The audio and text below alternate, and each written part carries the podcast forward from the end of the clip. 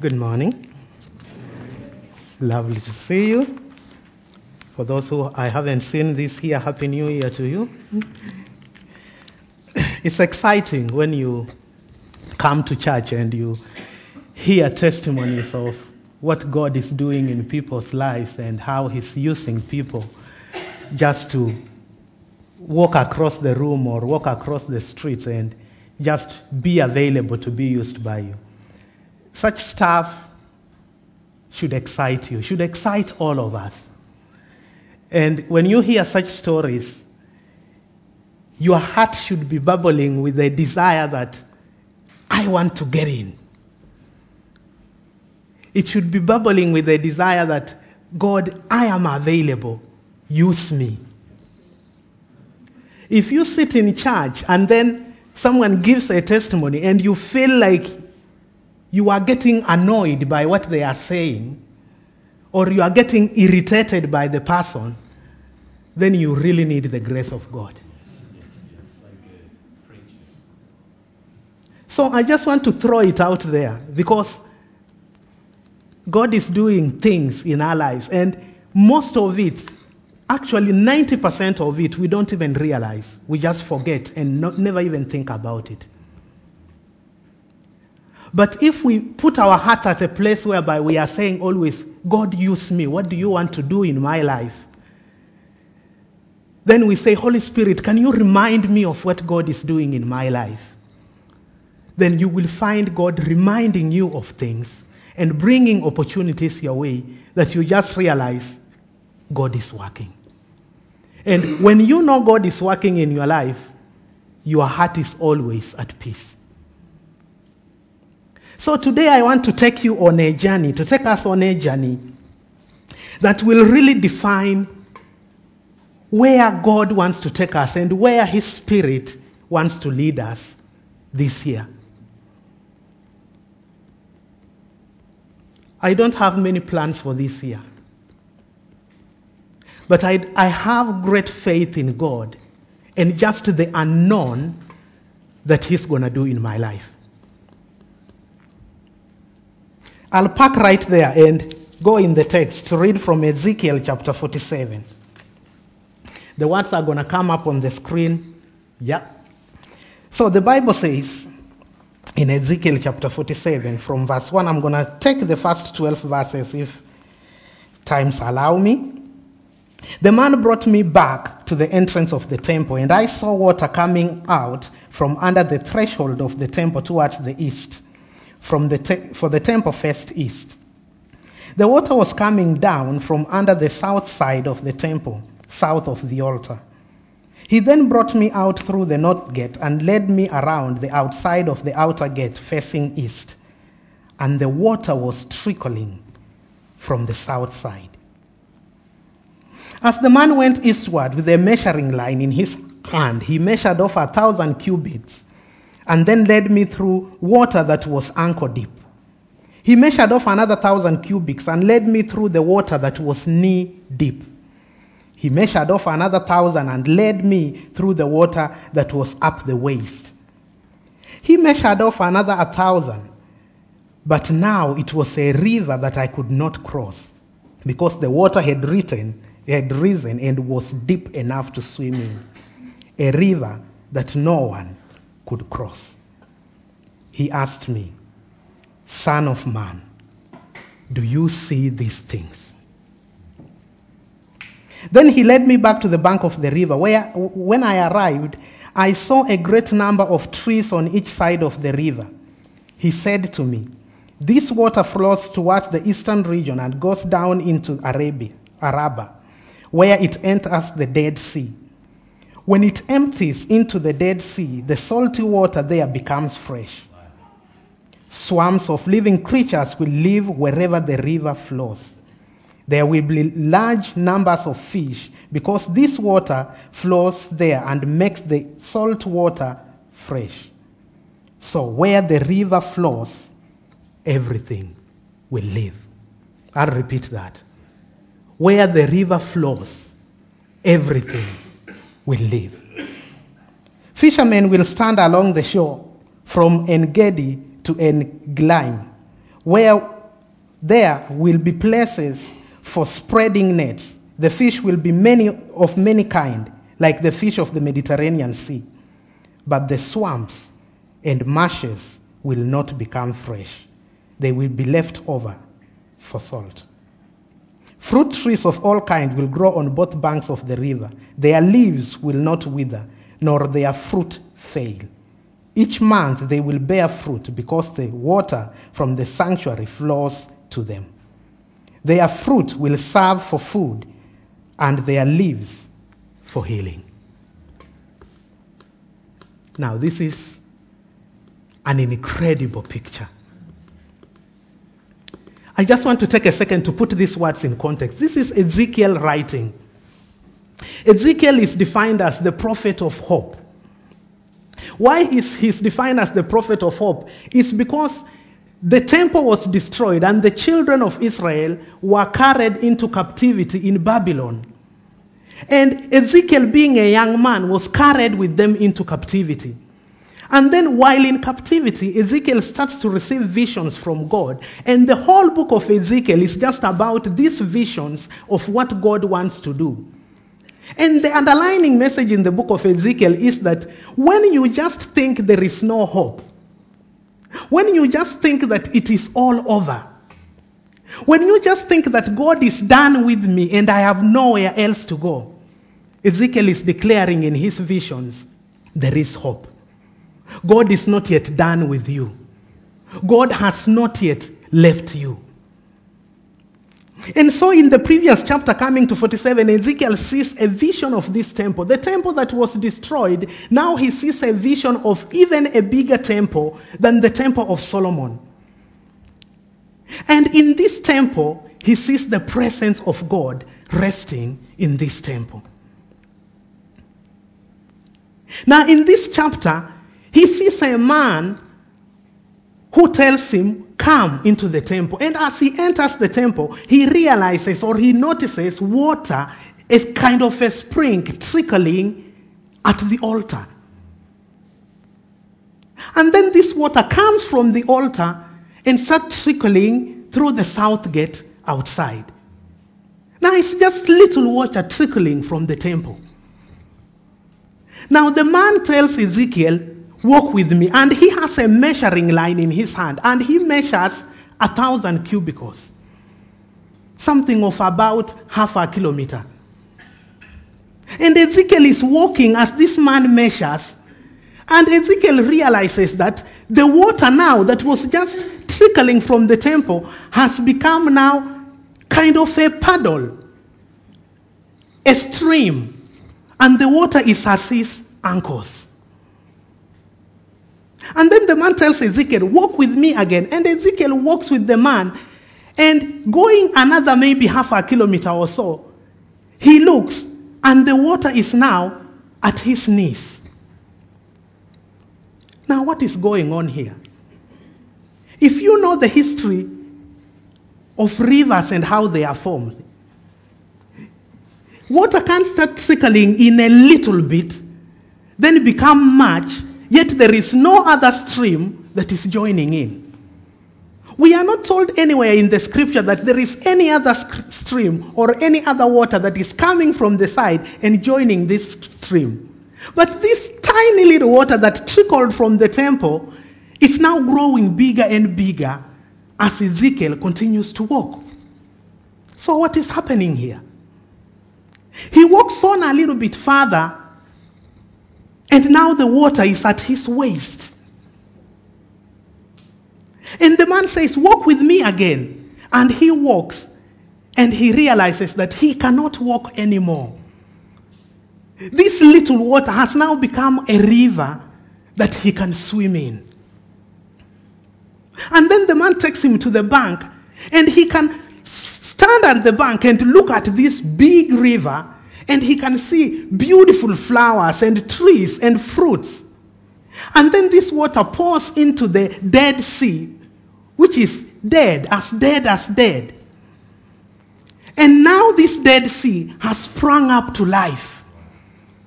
They are fish and living creatures, all beautiful in this Dead Sea. Now, there are two schools of thoughts on this picture. One school of thought is that this picture depicts a reality that will happen in the millennium kingdom when Christ comes and becomes light at this temple.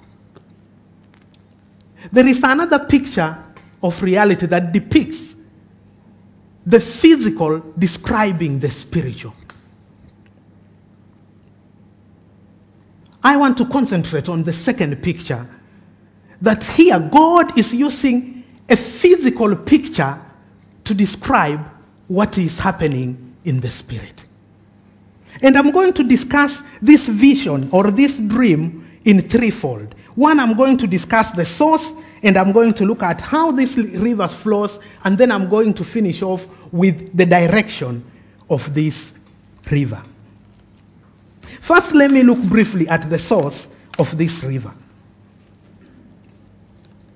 By the time Ezekiel is receiving this picture, there was no temple. The children of Israel were not even in the promised land, they were in captivity in Babylon. Now he's receiving a picture of this beautiful temple and a river streaming from this temple. But this was not the first time the children of Israel were hearing about springs and waters. Earlier on, Isaiah had prophesied of the water that will be poured out in the land, and the thirsty will be filled, and streams will fill the groundland. Earlier on, also, the psalmist had declared that there is a river whose streams make glad the city of God, the holy place where the Most High dwells. So they had heard this before that there is this stream that will come, there is this river that will come that will bring life. But because they are in captivity, they had not seen that as a reality.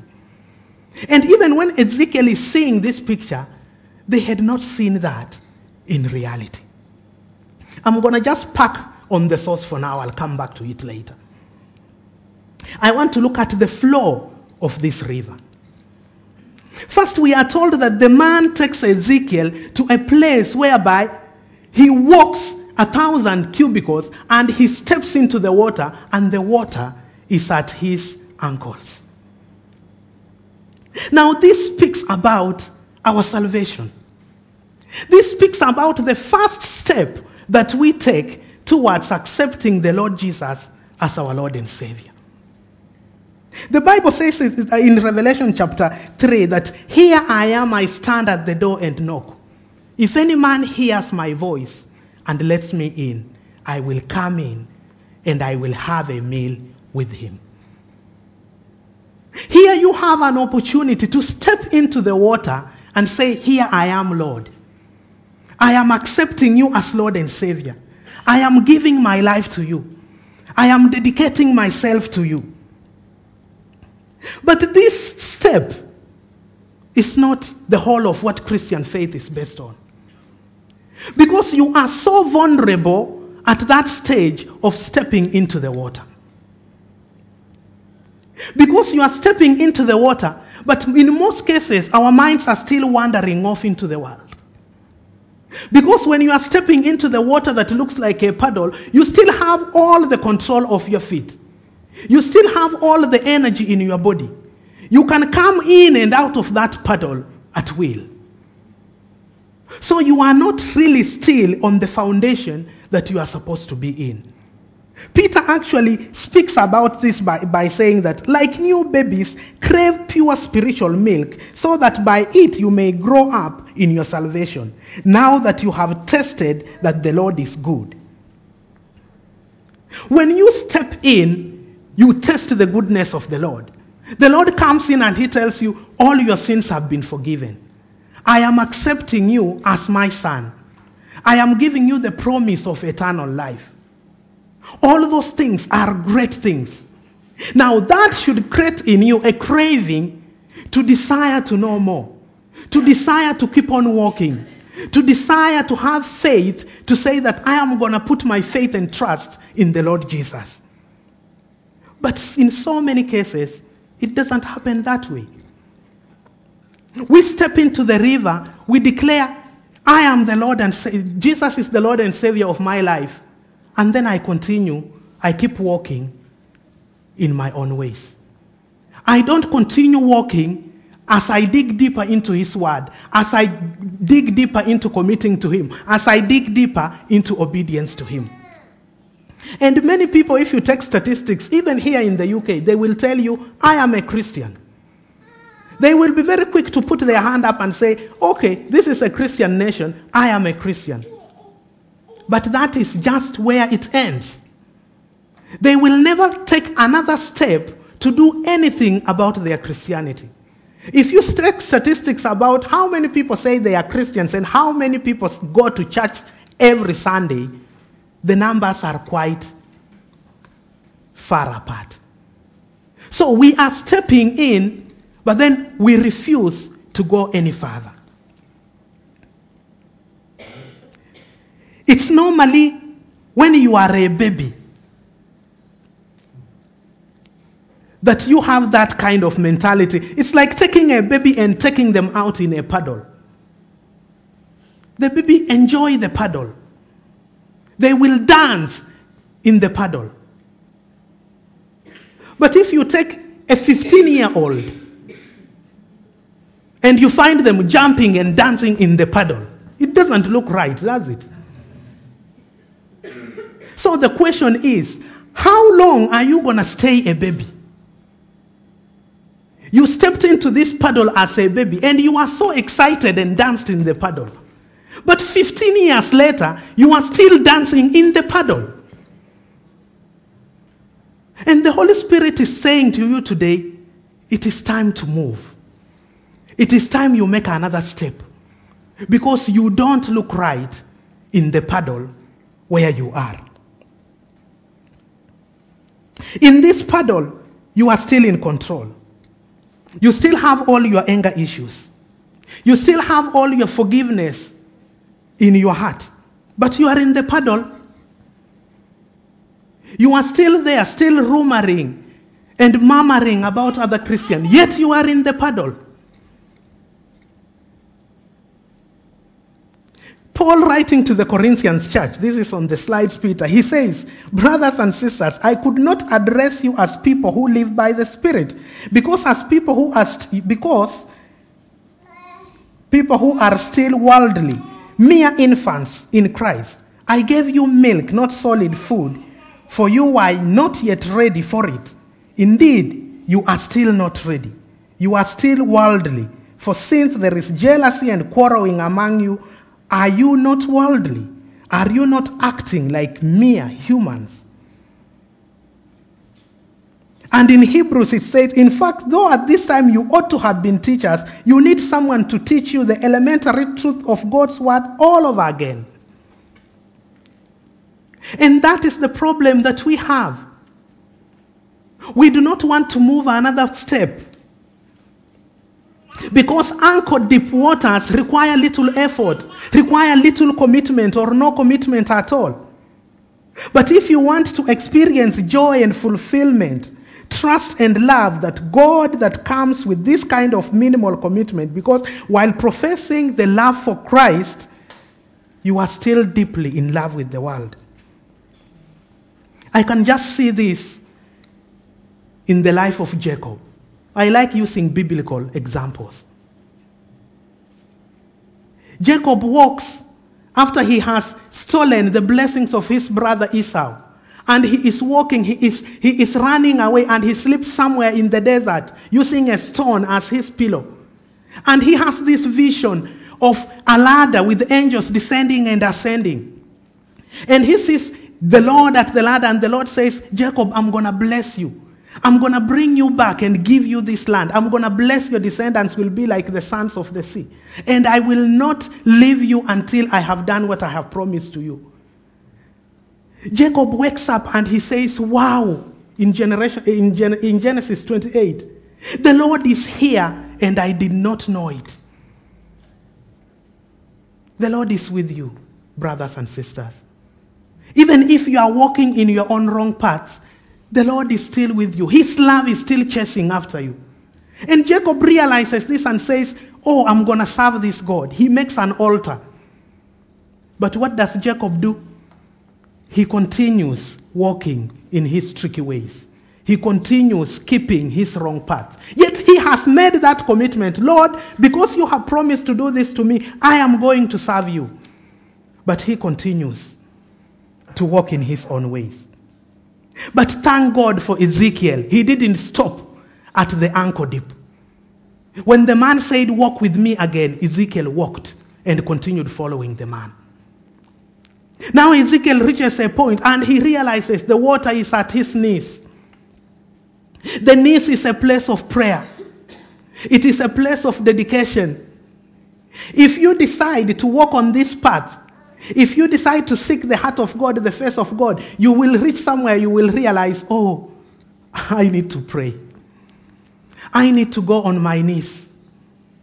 And even without realizing, God has a way of bringing us to our knees.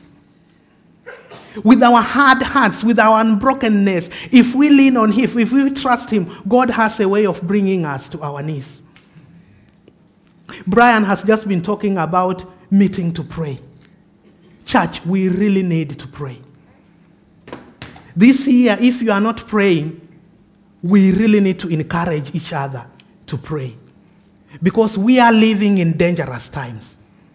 And unless we pray, unless we pray, things are not going to happen unless we pray. Unless we take time personally to pray in our houses, in our private time, unless we take time to meet as a church, as a congregation to pray, we are living in the hard times. And I want to encourage you learn how to pray. Ask God to teach you how to pray. Ask God to give you the spirit of prayer. So that over and over again, we will go on our knees.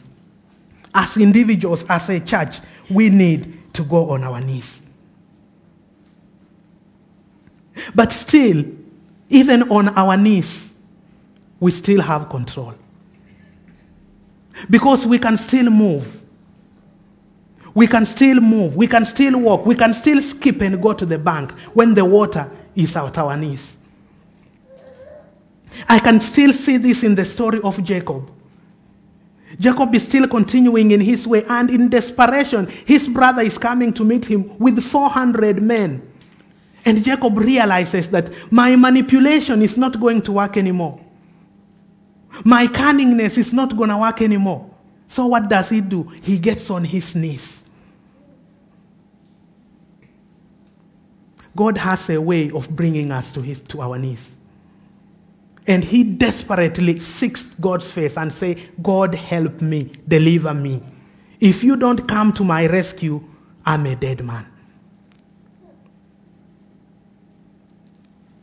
Church, I would desire that we go on our knees willingly we go on our knees and intercede for our families, for our friends, for our communities, for our country willingly. Because if we, go, we don't go on our knees willingly, you will walk in paths that circumstances, situations, troubles, and trials in your life will force you on your knees. And it is never a good place to be. But thank God we have a God of grace. We have God of mercy. We have God of goodness. But even though our knees is a good place to be, even though it is a great place to be, it is not the whole picture. Because we get on our knees and still think about us. Our prayers are full of me and what I want, me and my desires, me and what I want God to do. It is all about me, me, me. So that is not the whole picture where God wants to take us. Some of us go on our knees in the view of everybody, like Jesus told the Pharisees, you pray in the view in marketplaces so that people can see you. But that doesn't reflect at all how we live our lives. When someone sees you pray, when they see you reflect, they say, Wow, Felix has really got it. But privately in your heart, privately in your home, you know that I haven't got it. I am doing a show. I'm doing a display. So there are faults even on our knees. But God wants to change us. That is why He don't want us to stay on our knees. He says, Get up, walk again. Walk with me again. And good for Ezekiel, he walks. When he walks, he realizes the water is now on his waist. The other text, uh, other versions, they say his loins. loins is a place of reproduction.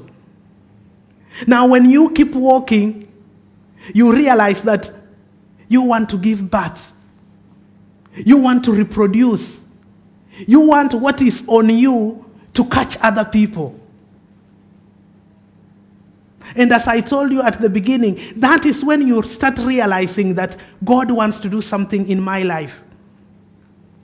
When people share about the greatness of God, the goodness of God, and you feel your heart pumping with anger, with fear, with frustration, then you are still in the puddle.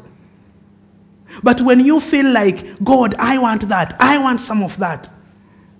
When you see someone praying out, when you see someone praying in the spirit, and you feel in your heart, Lord, I want that, then that is where God wants you to be. Because it is a place of reproduction. He says, Go and reproduce, go and make disciples. Jesus was always praying. He was always praying, but he never stayed praying. He was praying, then going out. So it's just not prayer, but it is prayer with obedience. It is not just me telling God what I want, it is me hearing from God what He wants, then going to do it.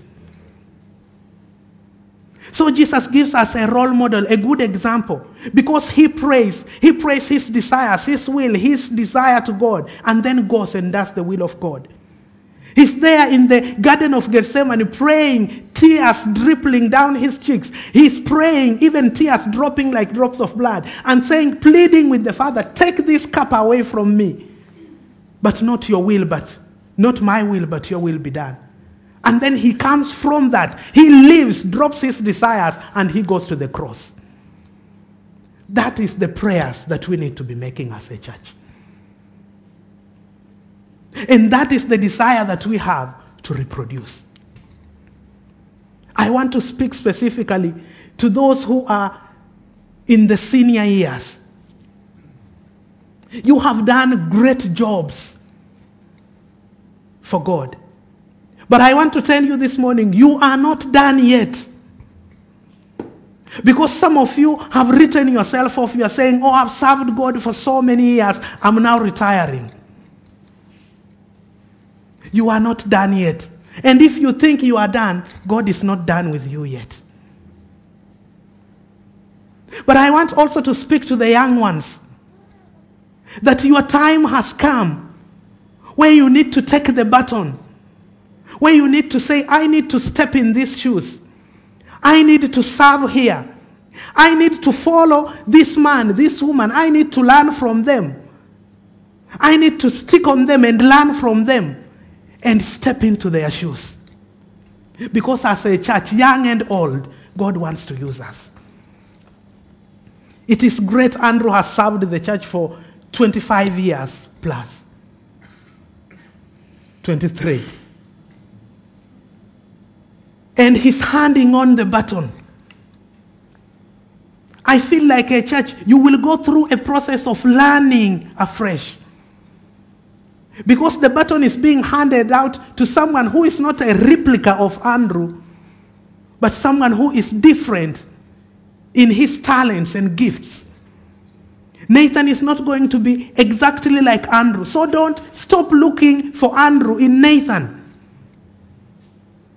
God wants to take you into a process that you are going to learn afresh new things, to learn afresh new systems, to learn afresh new ways of doing things. And when Andrew is leaving, he's not going to live and sit at home.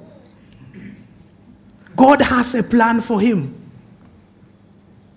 He is retiring, but his job is just beginning.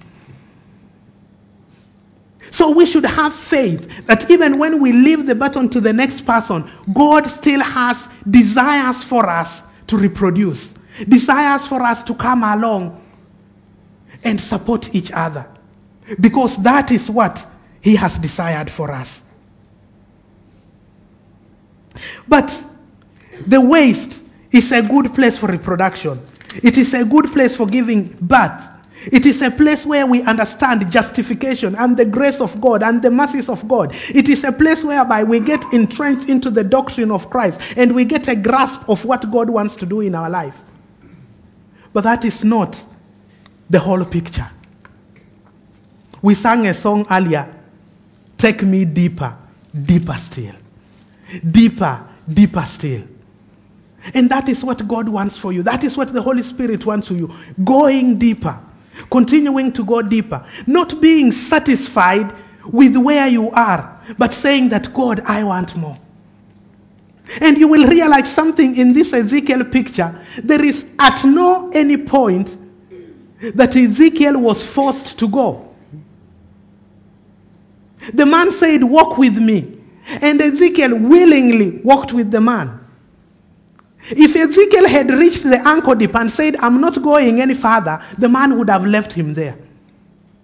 If he would have reached the knee deep and said, I'm not going any further, the man would have left him there.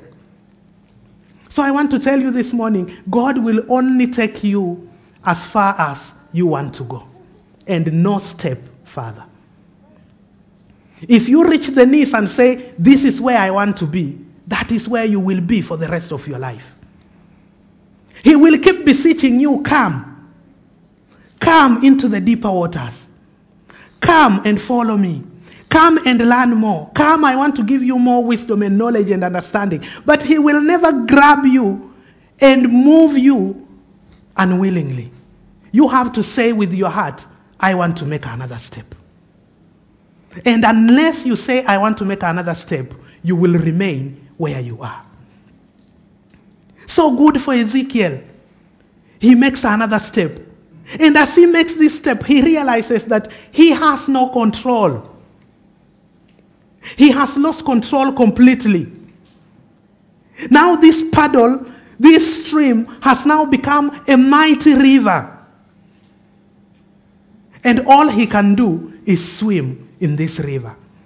Now it is not him having the control of the river, but it is the river having the control of him. And that is where God wants to take us as a church. He's giving us a picture. Here is where I want you to be. But how to get there, here is the path to get there. So you choose where do you want to be? Do you want to come into the deeper waters? Or do you want to still continue standing in the puddles? I see Jacob at this point wrestling with God. And the Lord says, I want to go. And Jacob says, I'm not going to let you go until you bless me. And the Lord blesses him by removing his hip. He goes limping. He goes limping. But his name has changed. He's no longer Jacob, but Israel. And I feel for you that if you stick on this journey, if you stick on this road and say that I want to go with you, Jesus, all along the way, there will be things about you that people will notice. People will start asking, Why are you like that? And you will have the opportunity to say, Yes, I look like I'm limping, but there is a story behind why I'm limping. So, over the top, that is where the Holy Spirit wants to take us. So, that's all I'll say about the flow. Let me speak about now the direction of this river. The Bible tells us that this river now, which has become a river that Ezekiel is swimming in, now goes into the Dead Sea. Now, the Dead Sea is just like the name suggests it is dead. There is nothing that lives there. it is the lowest point on earth. And even though the river is so deep, it is impossible to sink in the Red Sea. Because the, the, the, the water is 35% minerals. So it, the water is heavier than your body. So it is impossible to sink in the Red Sea because nothing lives there in the Dead Sea. But something funny or something amazing, when this river pours into the Red Sea, uh, the Dead Sea, I mean, the water becomes fresh. Now, for you who have done simple elementary science, if I have two glasses of water, half half, one salty water and one fresh water. If I pour the fresh water in the salty water, what will I get? I'll get salty water. But this is an amazing picture because when the fresh water pours into the salty water, the salty water becomes fresh. So the death in the river doesn't overcome the river, the fresh river, but the fresh river overcomes the dead or the death in the Dead Sea. And I feel for us as a church, this year it has come a time whereby we need to call out dead things to come alive. You have dead things in your life that you have walked with all your life. They are dead, they are stinking. But you are still walking with them, dragging them along all your life. This morning, the Holy Spirit wants to empower you to speak to those dead things in your life and say, Come alive again.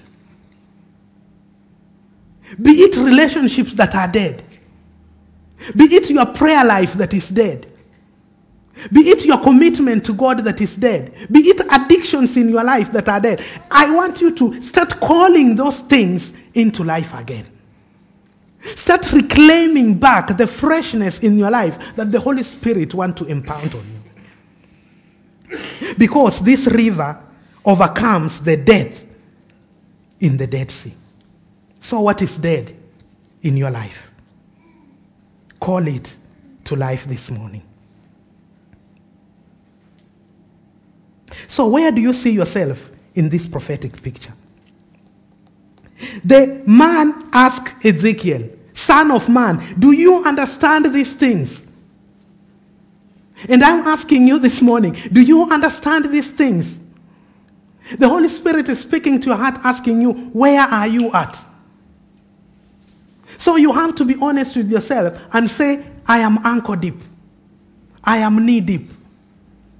I am waist deep. Or I'm overflowing.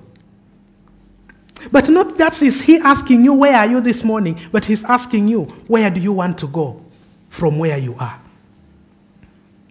And it is your willingness to say that this is how deep I want to go. That is where he'll take you this year. That is where he'll take you this morning. So desire to go even deeper. Desire to go even further. Desire to be available and used by God this year. And you will see Him come along you and take you where He desires you to be. Now I want to go back to the source, even as I finish. Now, listen to this. This is really important. This temple, there is a temple, then there is a source, a spring that comes up. What is this source? Even as the children of Israel received this prophetic picture, they knew something about the source. They knew something about this river. And more than 400 years later, after Ezekiel had prophesied this picture, they were there in Jerusalem, gathered for the Feast of the Tabernacles.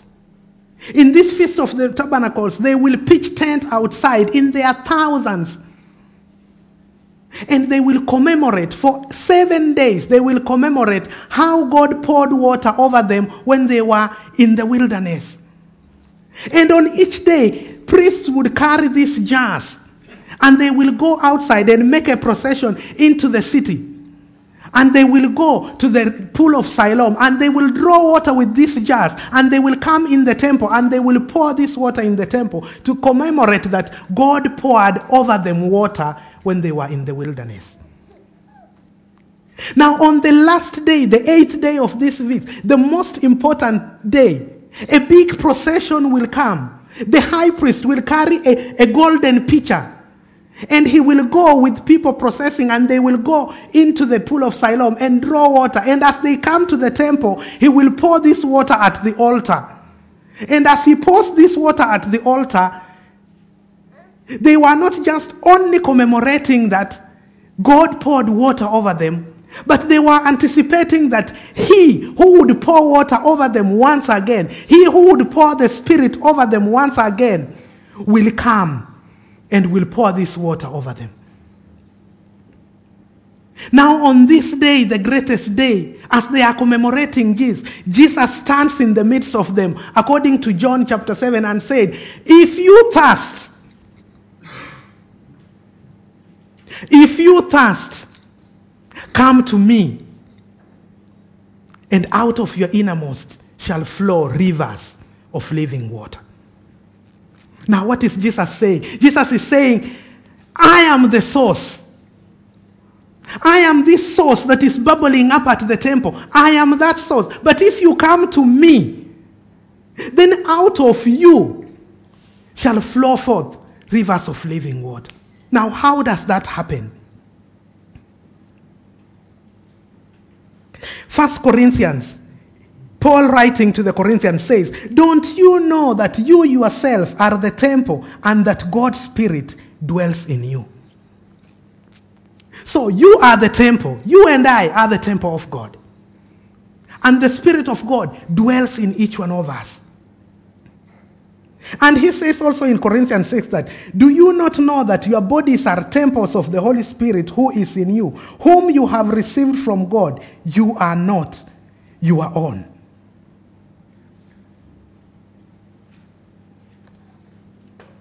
So, what am I saying? I'm saying that Jesus, who is the source of this river, lives in you. And you, your body, you are the temple. You are this temple that Ezekiel was seeing, this temple that has the glory of God shining. You are that temple. Your body is that temple. Jesus, who is the source, is in you. So, where is that river coming from? That river is coming from you. This picture speaks about you, it speaks about your life. This river that comes from you is going to nourish others around you. Now, how deep you are in this river will determine how many people will be nourished by the water that flows from you. Jesus has privileged you to be the bearer, the carrier of this river, this stream that is bubbling up. He has privileged you to carry that stream. He has settled in you, He lives in you. Now walk and carry this stream to the ends of the earth. Because that is His desire for you. Because in John 14 it says, On that day, which day? The day the Holy Spirit comes upon you, you will realize that I am in, the fa- in my Father, and you are in me, and I am in you. He tells you the day that you will open up to the reality of who I am, the day that you will open up to know that I am your God, that day you will realize that I live in you. Because I live in the Father, now I live in you. And if you know where you are, if you know that you are rooted in Christ, if you know that you are of Christ, then you will walk like you are in Christ. You will act like you are in Christ. You will behave like you are in Christ. So, as you go even this day, just realize and know the presence of God is walking with you. The presence of God is going with you wherever you go. So whatever darkness that is in your life, as you get into that darkness, bring the light of Christ in that darkness. As you meet darkness that is in other people, bring the light of Christ in those people. Because that is where Christ wants you to be. So, we are to be bearing fruits. We are to be rivers to our family, to our colleagues, to our workplaces. Let the river carry you wherever the Holy Spirit leads you. And the desire to go deeper. Because deeper still is where Christ wants us to be. Shall we stand?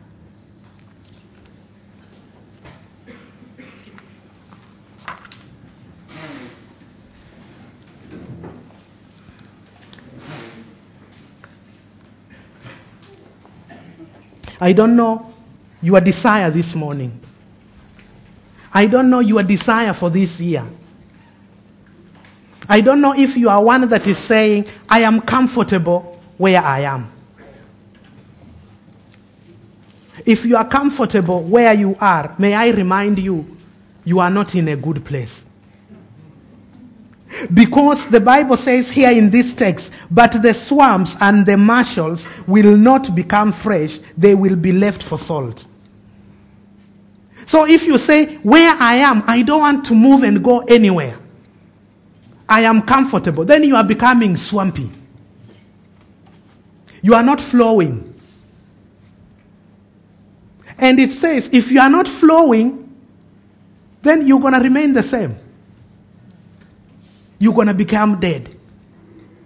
So I want to encourage you, whether it is baby steps, whether it is big steps, make a step this year. Tell God, I don't want to be where I was yesterday. I want to make another step. For Ezekiel, it was a thousand steps. For you, it might be two. It might be one. It might be a half.